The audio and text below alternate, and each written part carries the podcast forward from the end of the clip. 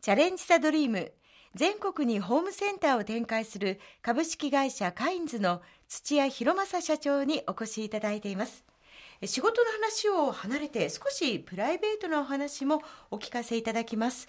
えー、土屋社長、はい、多分お忙しく日本はもちろんですけど海外も飛び回っているというお話ですからなかなか趣味に費やすお時間なんかないかもしれないんですけれどももし趣味とかおありでしたらぜひ今日は教えてもらえますか？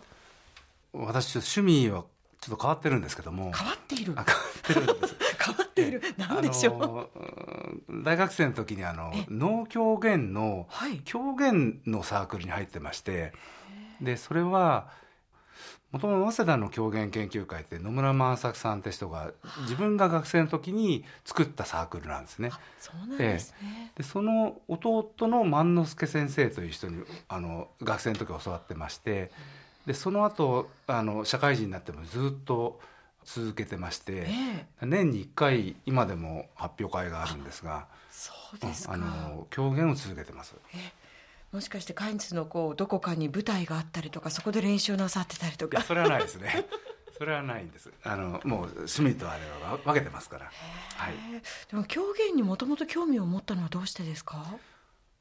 あのおそらくこう早稲田が、うん、あのすごく演劇のイメージがあったんですね、ね、劇団がすごく多いとか、はい、でなんか大学に入ったら劇団だとか落ち研とかねなんかやるんだろうなって勝手に自分で思ったんですよ、えー、ででもちょっとやっぱそれはハードルが高いからあのというふうに思って、まあ、たまたま行ったところがその狂言研究会だったんですね。まあ、特にこの喜劇っていうところが、はい、あの続けていられるポイントだと思うんですね。あの能は悲劇なんですけどもだとこうちょっとこうやってて悲しくなっちゃうんですが、うん、あの狂言の場合はなんか非常に前向きでね明るい話ですからやってても楽しいしというところが続けてられるポイントなのかなと思ってます。ぜひあの私的にはあの野村萬斎さんとの共演とかも。野村萬斎さんは、はい、ですからうちのもともとの先生だった人の甥っ子になるわけですよ。僕もあの学生時代よく萬斎さんの会を手伝ったりとかいうことをやりましたね。ちょうど同世代なんですよね。いやじゃあこれ実現もあるかもしれません、ね、それはないですね。向こうはプロですから。いやいや、そうおっしゃらずに、こう200店舗の記念式典に、野村萬斎さんとこう共演をするとか、で、えー、そんなふうに広がっていったらまた楽しいかななんて勝手に想像してしまいますが。相当嫌がられるでしょうね。ぜひあの楽しみにしております、はい、えさて仕事の話に戻りますけれども、えー、カインズの年間売上高は3000億円を超えていまして、はい、という中でこの成長のポイントは何だったと改めて思いますか？カインズの成長のポイントは、はい、あの先ほど申し上げましたように2000年までは大型化とロープライス保証だと思ってます。はい、で2000年以降、まあ、特にこの10年間は製造小売業化というか、オリジナル商品に力を入れたこと、まあ、この成長のエンジンだったのかなというふうに思ってます。ホームセンター業界ではリーディングカンパニーとしてこれからも牽引なさっていくと思うんですけれどもそういう中で今後の目標はいかがでしょうか？どのように設定していますか？はい。まあ現在のこのあの製造小売業モデルというのをもっと磨き上げてブランドをあのもっと強くしてですねカインズにしかないモデルというのを作っていきたいと思ってるんですが、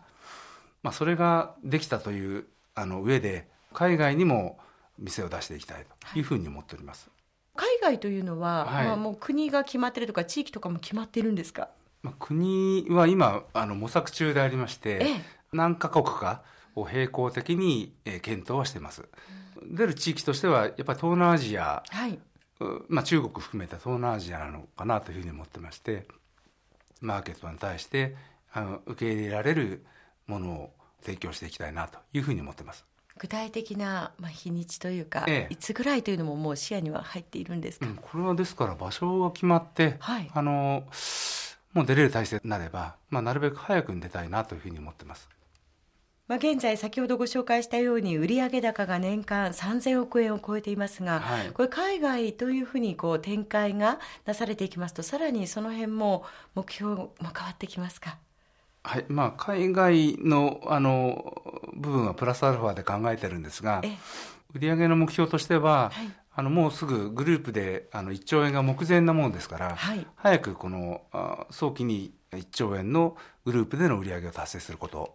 でそれから、まあ、これも早期にですけども、はい、カインズ単体としてもあの1兆円を超えるということがあの目標で考えてます。土屋社長カインズ単体で1兆円ですか？あそうです。え？はい。大きく出ましたね。あのラジオ通じてもう宣言してしまっていいわけですね。えはい。あの目標ですから。ええ。そうですね、はい、夢は大きく1兆円も通過点というふうに考えてましてもっとあの大きいところを狙っていきたいと思ってます、はい、はい、ありがとうございます、はい、驚きました、はい、えそしてこの番組新規事業に挑戦したいと思っていらっしゃる方がたくさん聞いてくださっているんですが、はい、そういった方々へのメッセージの意味も込めて伺えればと思います、まあ、事業を始めたり拡大するために大切なことは土屋社長何だと思いますか？まあ、私が言っていいのかどうかよく分かりませんがうんまあ、その事業が何のためにあの貢献している事業なのかとか誰のために貢献している事業なのかということを突き詰めることじゃないかなと思うんですよね。それがないと、まあ、例えばあの我々もそうですけども製造小売業といっても全然必要とされてないものを製造しても誰も喜ばないわけですよ。ですからやっぱりそれはマーケットからというか、はい、あの貢献したい人があのどういうものを求めてるかということをずらさないであの探り続けることなのかなというふうに思うんです。でもまあ割と全ての職業がそれあの同じことは言えるのかなと思いますけども。誰のため、はい、何のため、うん、というところから絶対にぶれてはいけないわけですね。と思いますね。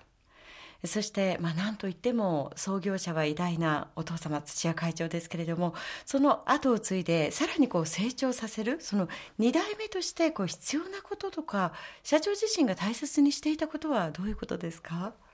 あの私思ったのは、はい、つまり僕が入社した時も社長になった時もほとんどが幹部の方とあの私より年上の人ですから、はい、もちろんこの業界に長くてベテランの人ばっかりですよね。ですからそこの経験のところで何か言うっていうことはちょっとできないと思うんですよ。ですからあの経験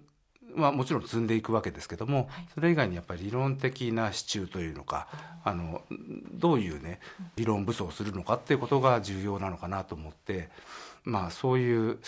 まあ、小売業の中でまあ、いろんな勉強会があるんですけども、そういうところに積極的に参加して、まあ、自分なりにあの理論を磨いて、はい、でまあそれをもとに海外での商品開発もそういう流れの一環ではあるんですがあのそういうところから進めていく、うん、あのいったことがあの今思えばよかったのかなと思ってますけども。はい。えー、最後に土屋社長ご自身の目標夢などもぜひお聞かせいただければと思いますが、はい、私の目標夢は、はい、あの会社の目標夢と一緒なんですよね。ですからまあやっぱりあのこの会社とともに、はい、このモデルを強くして海外に展開海外に展開するってことは私も一緒に行くってことですから、はい、まあそれはあの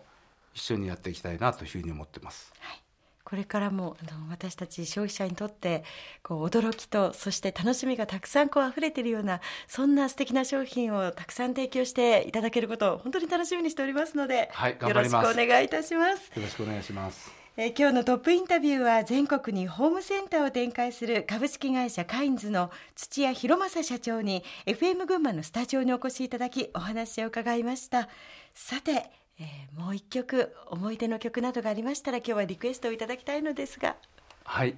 えー、あのまあ正直この消費税も増税になって、はい、物価も上がり気味でもありますしあの小売業の業界は厳しいあの時期はまだ続いてるんですけども。